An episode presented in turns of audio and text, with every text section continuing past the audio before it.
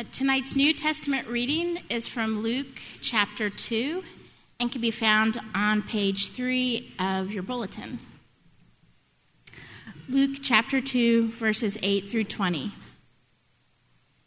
And in the same region there were shepherds out in the field, keeping watch over their flock by night. And an angel of the Lord appeared to them and the glory of the Lord shone around them, and they were filled with great fear. And the angel said to them, Fear not, for behold, I bring you good news of great joy that will be for all people. For unto you is born this day in the city of David a Savior, who is Christ the Lord. And this will be a sign for you.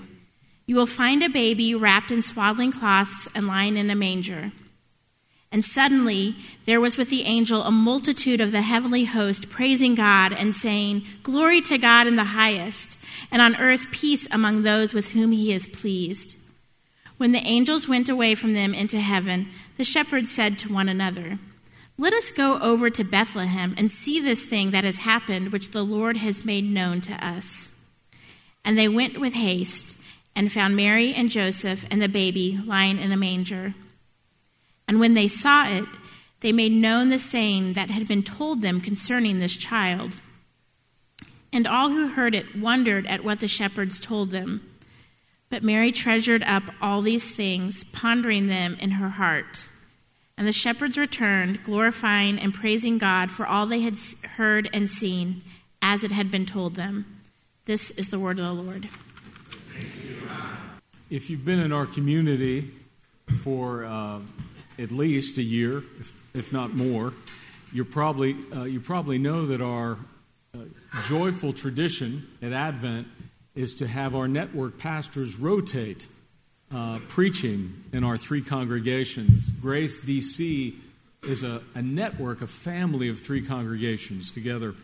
And one of the benefits that we have is uh, we have pastoral ministry outside our local congregation that feeds us and builds us up.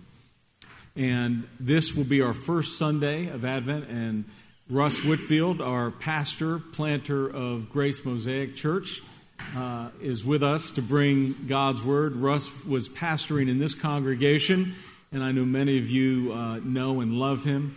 We're so thrilled that you're here, brother. Come on up and uh, kick us off this Advent season. Let me pray for you. Careful. we got to be careful up here. We'll fall, fall away.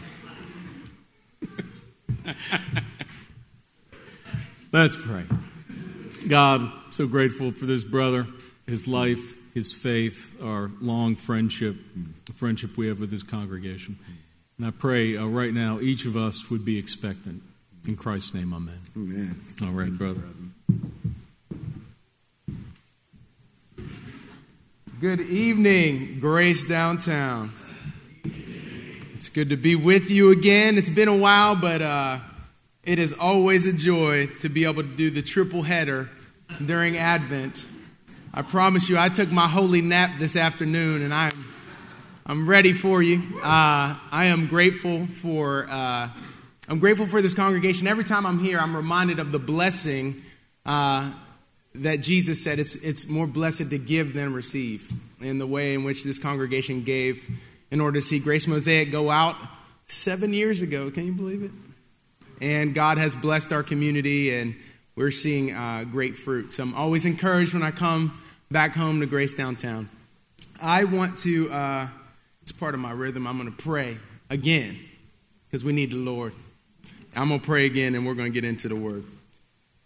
Let's pray. Lord, thank you that you, by your Spirit, go out with your word. And when you send your word out, you do not have your word returned to you without accomplishing what you sent it for.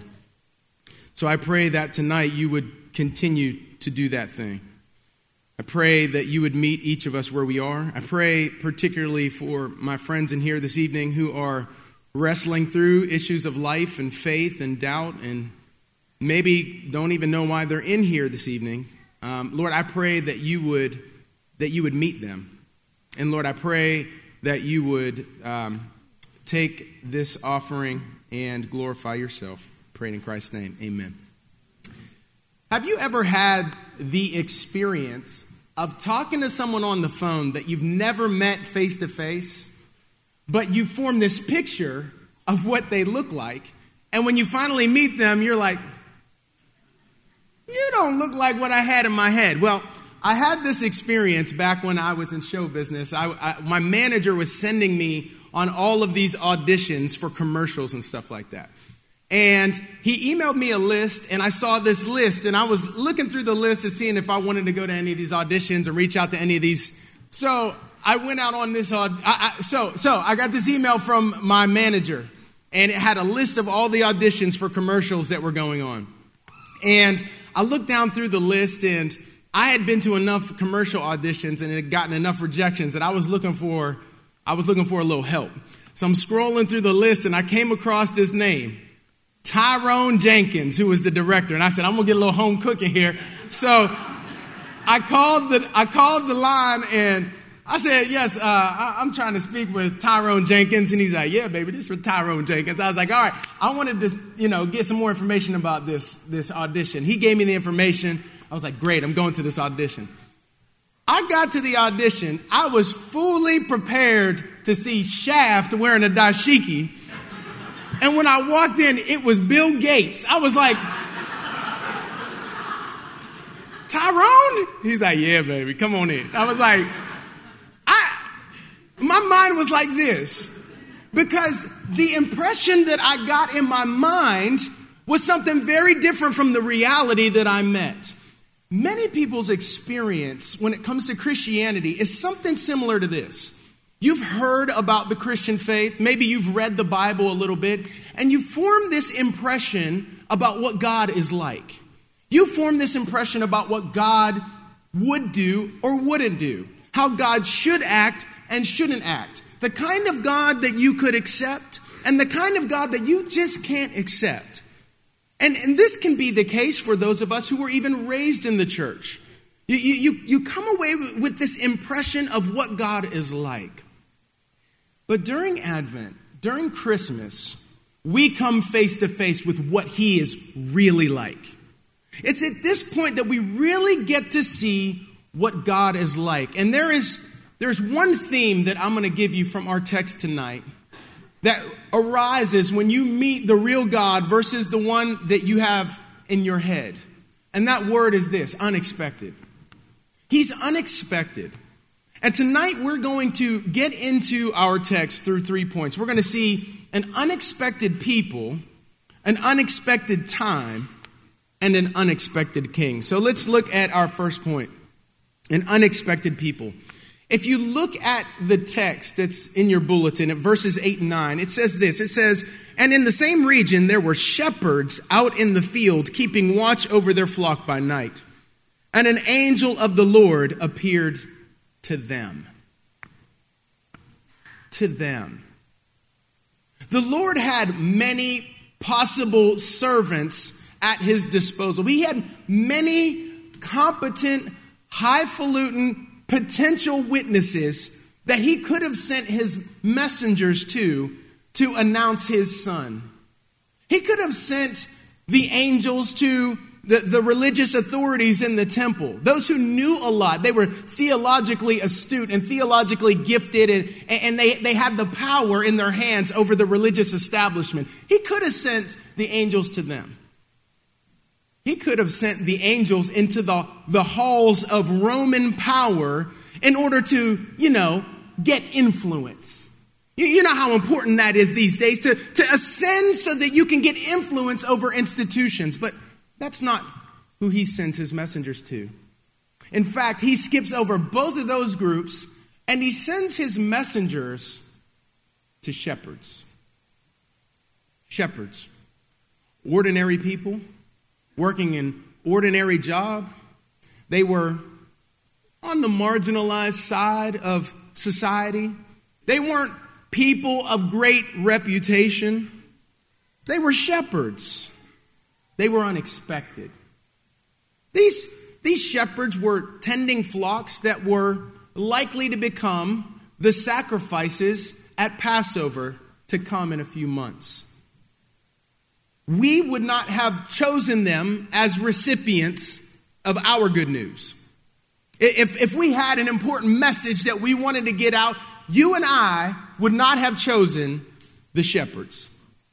We would not have included the shepherds in our story. If we were telling our best story, our most important story ever, we would never have included the shepherds. And you know, every time you tell a story, you are intentionally including and excluding details based upon the level of their importance to you, based upon how much they matter to getting your message across. And I want you to see that in God's telling of his story, he includes shepherds. He includes ordinary people because right on the face of the text, ordinary people matter to God. God wants ordinary people to get good news. God wants people across the spectrum to get his good news. In fact, he likes to pick the unexpected types in order to give his good news to them. But the shepherds, you have to appreciate, they were just the, the latest in a long line of unexpected people that the Lord came to, to to, to meet with them, to give them his good news. Abraham, Isaac, and Jacob were unexpected. They were simple nomads. Moses was unexpected. He was supposed to be aborted. That's the story in Exodus 1. You, you know who else was unexpected was, was Israel. This was a group of people that were enslaved and under the, under the grip of a, of a foreign power. They, they were unexpected. Joshua was unexpected. He was an ordinary military leader in the midst of empires. David was unexpected because his own father wouldn't even put him up for suggestion for leadership. Out of his eight brothers, he was so unimportant, even in the eyes of his own father, that he was sent out to tend the sheep while the other brothers were inspected for the possibility of leadership. David was unexpected. Isaiah was unexpected. He knew he was a man of, of unclean lips, dwelling among a people of unclean lips. And when you fast forward into the New Testament, the 12 disciples were unexpected. Fishermen, a tax collector, a, a, a political radical, and a traitor. Saul of Tarsus was unexpected. He was an accessory to the murder of Christian people. And perhaps most of all, you and I are unexpected. We're not the kind of people that would naturally come to mind as those who, who would be on God's guest list. Well, we're not the kind of people, given what we know about ourselves, our pride, our, our, our self righteousness, our, our, we're greedy, we're needy, we're, not, we're the unexpected types. But you need to hear the good news this evening that God delights to give his good news to the unexpected types, to the unexpected people. And think about the way that that should form us. Think about the way that that should form us. We should be the kind of communities that are looking for the unexpected. The unexpected people, the, the people that you would tend to write off or run off, are the people that God is interested in welcoming in. And He wants to form us to be like Him in that way. We see unexpected people in this text, but we also see an unexpected time. Look at verses 8 and 9 again. And in the same region, there were shepherds out in the field, keeping watch over their flock by night. And an angel of the Lord appeared to them, and the glory of the Lord shone around them. This text teaches us that, like photographers of old, God does his greatest works of development in the dark. In the times of darkness, dark days, dark times, dark situations, dark sufferings. God does his work in the dark. He's even done his work in dark tombs.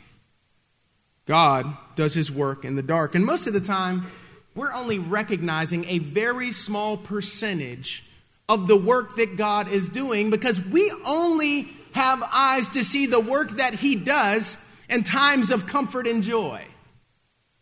Yes, I see God at work when I get a promotion. Yes, I see God at work when He fixes this thing that, that I wanted Him to fix. But you have to appreciate that, that God doesn't just work during the daytime, God works the midnight shift. God's at work in the dark times of our lives. When your depression and anxiety press in on you, when your children get sick, when your own health fails you, when the health of your loved ones is compromised, when you're facing confusion or dark nights of the soul, light shines in the darkness, and the Gospel of John tells us that the darkness could not overcome it. God loves to work in the dark. Back in the, the church where I grew up, the, the, the older saints used to have this saying. They would say, God don't need no matches, He's fire by Himself.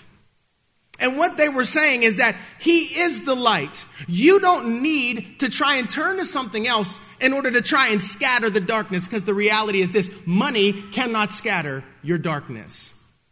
A job cannot scatter your darkness. The approval of other people cannot scatter your darkness. But God is the light, and He can scatter the darkness for you without any of those other things because He is the light. He scatters the darkness. Oftentimes, those things that we're longing for, that we think will scatter the darkness, they, they actually serve to deepen the darkness of our selfishness, our idolatry, and our covetousness, our self dependence. But what this text shows us is, is that we don't need to fear the dark places. Think about it. How do you respond to the times of darkness. How do you respond to dark days? What do you do with it? Do you find yourself resenting it? Do you find yourself cynical about God because of the, the darkness? I want to invite you to take a different perspective on the darkness.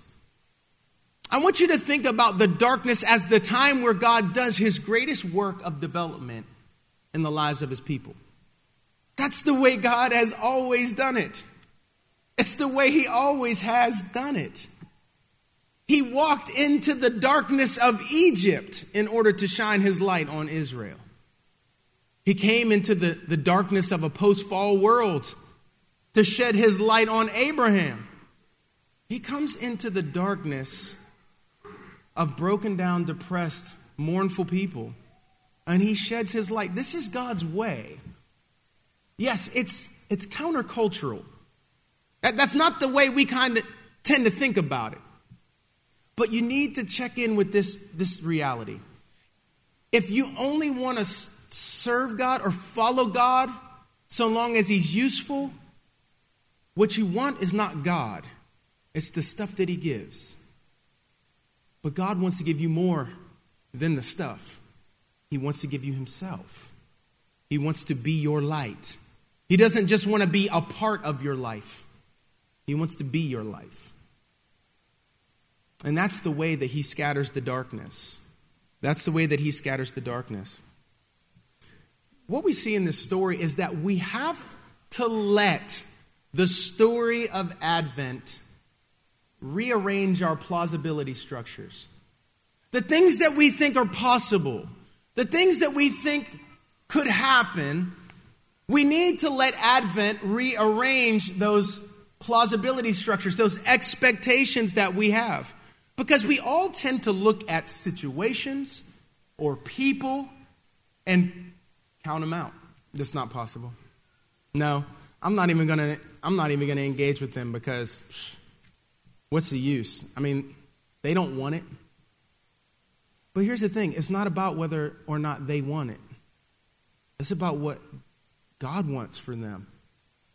Do you think there's any amount of pride that He cannot melt? Do you think there's any amount of hardness that he cannot soften? Is there any amount of blindness that he cannot make 2020?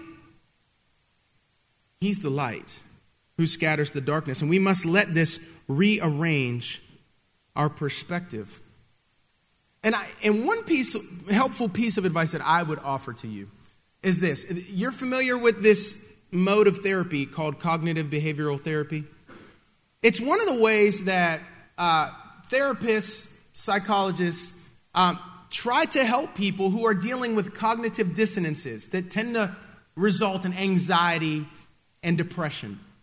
And there are a lot of useful tools that they give you to help you identify cognitive dissonances. For example, there's something called catastrophizing, where you think that the worst case scenario is the most likely scenario. For example, you're about to go in for that interview. You're saying, I know I'm going to bomb it. I know I'm going to bomb it. It's going to be terrible. They're going to hate me. It's going to be awful. That's catastrophizing. And you need to be aware of that. Mind reading other people. You assume that you know what they're thinking. You, I know, she just thinks she's better than me. Uh huh, I'll show her. She never said a word about it. But you, you mind read her. Spouses, mind reading happens. But one of the things uh, relevant to this text and I want to encourage you to be aware of is negative filtering. Negative filtering is when you put a filter on your life and your circumstances, and the only things that can get through to you are the bad things, the ugly things, the things in your life that aren't what you want them to be. And all the while, you're missing out on the other good things that God is doing in your life. Negative filtering. Advent gives us warrant to throw off the negative filtering in the times of darkness and to expect that there can be an inbreaking of glory and praise and light. You have warrant to expect it. You have warrant to pray for it. You have warrant to wait patiently for it. And the other thing I want to say to you to help you to frame up the times of darkness in your life, the other thing I would encourage you with is this. In the times of darkness, I want you to remember what God says through the prophet Isaiah. He says, For my thoughts are not your thoughts, neither are your ways my ways, declares the Lord. For as the heavens are higher than the earth, so are my ways higher than your ways, and my thoughts than your thoughts. Think about it. We would never choose those dark days and those dark moments for ourselves. We would never choose them. Because we don't tend to believe that it's possible that something beautiful and good is going to come out of those times. But God knows better because His thoughts are not our thoughts, and His ways are not our ways. We wouldn't choose those dark days for ourselves, and we wouldn't develop. We wouldn't choose those dark days for ourselves, and guess what? We wouldn't have chose an incarnation. We would not have chosen 30 years for the Son of God to live in obscurity and faithfulness, and three years of public teaching in which he was rejected and opposed. We would not have chosen suffering. We would not have chosen that the truth himself would be falsely accused. We would not have chosen a cross or a burial, and we would not have experienced a resurrection. We wouldn't have chosen it. But God's ways are not our ways, and His thoughts are not our thoughts. His ways are higher. He's infinitely wise. There is no amount of suffering, no quality of suffering that He will take you through and waste it. He's not able to waste suffering and affliction on His people. All of it fits into His recipe for redemption, for His, his vision for renewal. None of it's wasted. And that's why all of the saints of old around the globe and through history would tell us to wait on the Lord. He will do it. He will be near to you. He will see you through. He will work on you. He will be at work. Because remember, God works the midnight shift, He's at work in the darkness. Here's the deal if your God does not surprise you with the unexpected, your God is not holy. Your God is a figment of your imagination.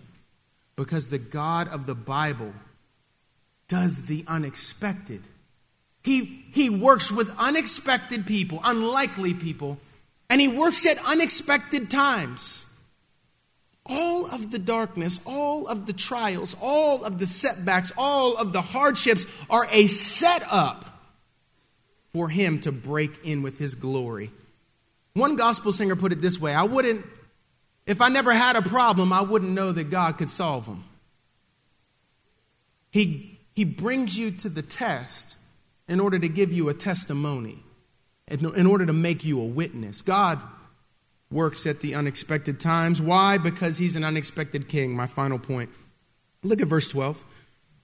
And this will be a sign for you you will find a baby wrapped in swaddling cloths and lying in a manger. Frederick Buechner was a Presbyterian pastor and writer, and he once said this thing. Listen to this, and I quote Once you have seen God in a stable, you can never be sure where he will appear or to what lengths he will go, or to what ludicrous depths of self humiliation he will descend in his wild pursuit of man. If holiness and the awful power and majesty of God were present in this least auspicious of all events, the birth of this peasant's child, then there is no place or time so lowly and earthbound, but that holiness can be present there too. And this means, he continues, that we are never safe. That there is no place where we can hide from God. No place where we are safe from His power to break into and recreate the human heart because it is just where He seems most helpless that He is most strong. And just where we least expect Him that He comes most fully. Do you see what Buechner is saying? If God is showing up in stables, He's showing up anywhere. If he's showing up in a manger, he can show up in your dark and dirty times.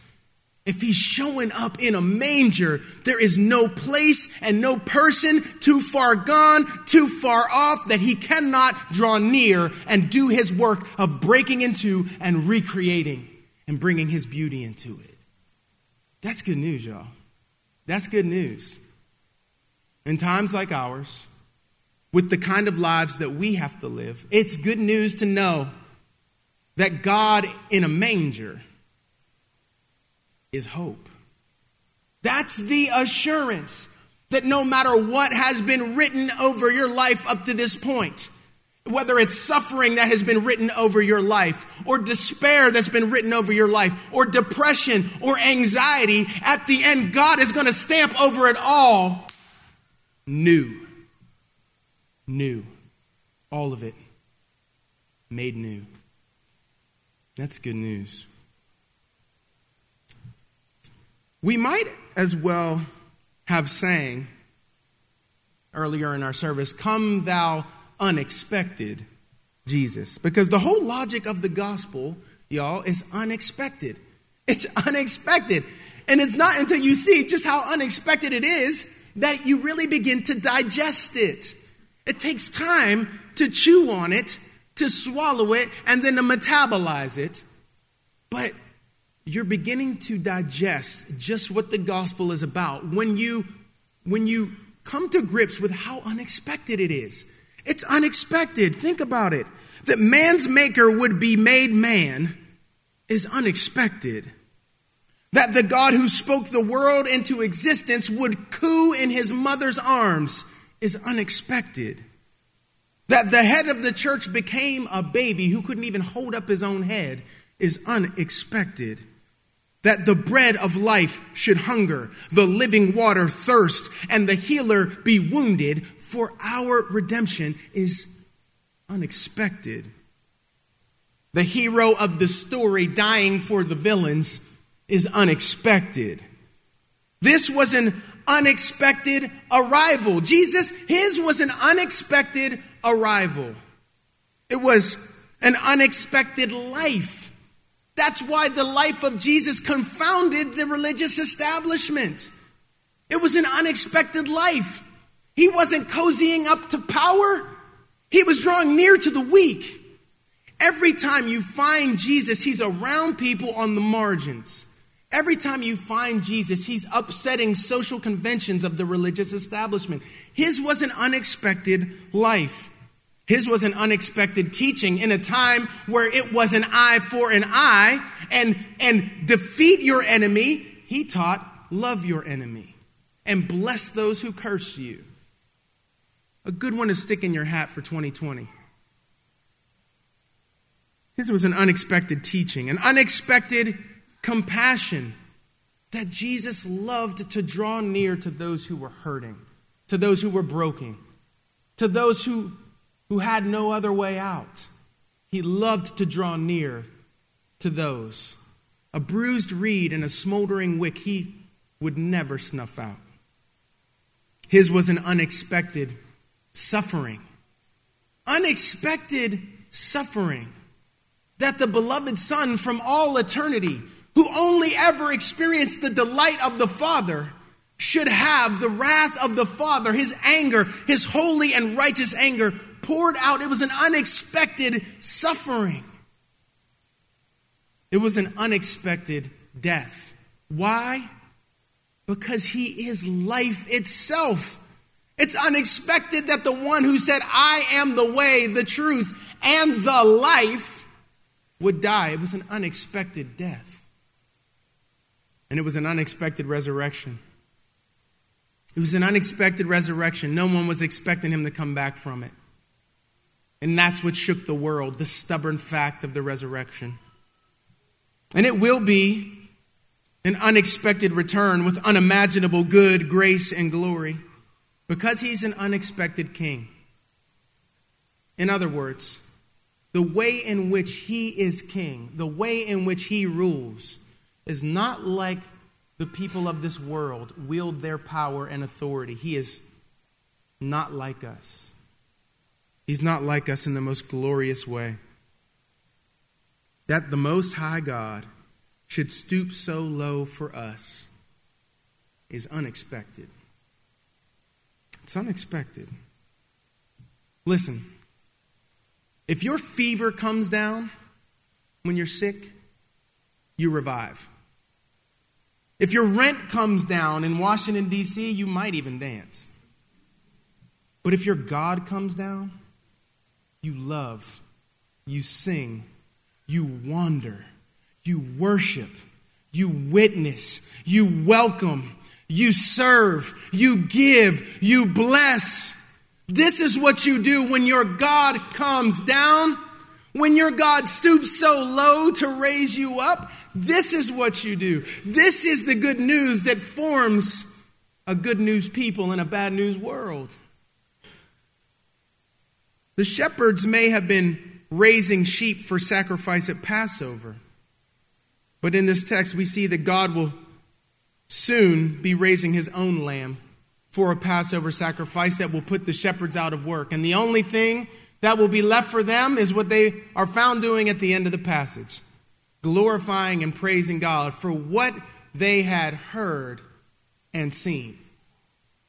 I love this passage because the shepherds start in darkness. And by the end of it, they're glorifying and praising God. Don't let that language become churchy language. To glorify God is to speak well of Him, to speak highly of Him, to give Him the benefit of the doubt. When someone else may cast aspersions upon Him, say, I know who I've trusted. God's not like you think. They are glorifying and they're praising God for what they had heard and seen, the text says. And what happens in between their darkness and they're glorifying and praising God, they receive the message of good news for all people. Good news for all people. Good, good news for those who clap on the one and three and those who clap on the two and four. It's, good news for those who got GEDs and those who got PhDs. It's good news for the Cosbys and the Bradys. Y'all hear what I'm saying? It's good news for all people. And we are invited in. You and I are invited into this tonight. We're invited to join the shepherds. And, and, and, by joining the shepherds, we all show together that the text really isn't about the shepherds at all. It's about the one who was found in that cradle. And, the only way that you and I will actually join the shepherds, the only way that we'll join them is if we too take stock of what we have heard and seen. It's important that we do our best to interpret and to exegete the scriptures, to mine the scriptures for what they say and not just what we want them to say. To see what God has done, what God has promised, what God has accomplished, what God will do, what God is doing. It's important that we mine the text. But it's, it's also important that we get the right interpretive lens on our own lives. You have stories to tell. There are prayers that you have prayed that have been answered. I, I've, I haven't been around here for a while, but I can look out and I'm looking at some of y'all. I'm seeing faces and remembering prayers that I prayed that are answered. I'm looking at the answers. I remember years and years of us praying for my sister Meg. He may not come when you want him, but he's always on time. And now I'm looking at answered prayer. There are so many things that you can look to and remember that the Lord has done. And the more that you take stock of those things, the more and more you will find yourself joining the shepherds in the ordinary. In the ordinary moments of life. This is where they were found. Don't wait for the extraordinary moments of life. It is in the ordinary that God shows up and he scatters the darkness. We can bear witness to God's presence and work in the unexpected. And we have warrant to believe that He will continue to do the unexpected in our lives and in our times of darkness, particularly. And we ought to be the kind of people that are that's so shaped by that message, so shaped by that story that our neighbors soon find us to be an unexpected people because of the way that we love them and serve them and bless them, because of the way we include them and invite them in, because of the way that we listen in dialogue, because of the grace that they taste, because of the ways in which they see us devoted to the common good of this place. I'm going to I'm going to close this with a personal story because I'm not preaching this to you from a place of light, as it were. My family is currently going through some darkness because one of our children is not well. And her health afflictions have been severe, and it has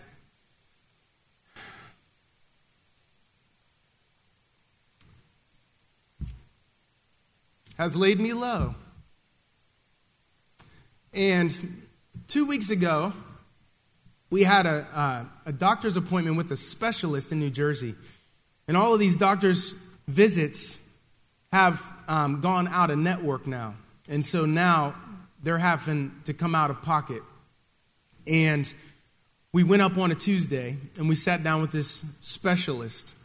And he said, Well, it looks like we can try some things, and I'm not sure, but it's a very likely possibility that the first treatment will be $10,000. And then, you know, there could be a course of treatments that are about $8,000 a month. But those ones, you know, we'll wait and see. And as soon as he said $10,000, I started rolling through the Rolodex of tricks up my sleeve and what I could do and how I might be able to muscle this thing and I can I can work harder. I can I'll pull it together. I'll do what I got to do. Wednesday is the day that I usually pay my tithes. And my little alarm came up And I was like, oh, yeah, yeah. But this is like $10,000, Lord. And I was just like, hmm. He's either going to do what he said he's going to do, and he's going to be for me what he said he's going to be for me, or he's not. He's either going to shine the light in my darkness, or he's going to keep me in it long enough to accomplish in me what he wants to accomplish in me, to beautify me, to perfect me, to do what he needs to do to take me from the old rust to the new. Thursday, we got a special delivery package, and it was a check for $10,000. The exact amount of the treatment from some friends who did not know the details, who did not know the specifics, who didn't know what was going on entirely, but they just added a note. We love you. We're praying for you. We're for you. And through that writing on that card, it might as well have been God Himself writing to me saying, I love you. I'm with you. I'm for you. I am light for your darkness. Keep pressing on. Keep pressing on. Wait patiently. Learn Advent in your soul. And you will join with the shepherds, glorifying and praising God because of what you have heard and you have seen. Let's pray. Lord, we thank you. You are so good to us. We can't even find words to describe it. You are good on an entirely different plane. You are faithful and true. psalmist said, I was young and now I'm old, but I've never seen the righteous forsaken or his seed begging for bread. You are the Lord, full stop. You are the Lord of history. You are the Lord of light and you are the Lord over the darkness. And Lord, we pray that you would give us eyes to see through this current darkness, to not look away from it, but to stare through it, to see that the light will break upon this darkness and scatter it. We pray, Lord, that you would help us to live as your people in the world with full assurance and confidence that you are for us. And if you are for us, no amount of darkness can overcome your people. You have overcome the world. And that is good news for us tonight. So we pray that you would help us to take it into our hearts. Lord, we pray that you would help us to bring a friend in to help us to wrestle through the things that we're wrestling through right now. Help us to have the courage to ask the questions maybe even to say out loud the things that are hurting us, the things that are plaguing us. Lord, for those of us who have nameless darkness and grief over our lives, where we can't even put our finger on it, Lord, we do ask that you would help us in time to find language for it, to share it, and to, and to find you in the midst of it, because that's where you're always to be found. So, Lord, bless Grace Downtown to continue to bear witness to the Son of God, Jesus Christ, who is the light of the world. I ask it in Jesus' name. Amen.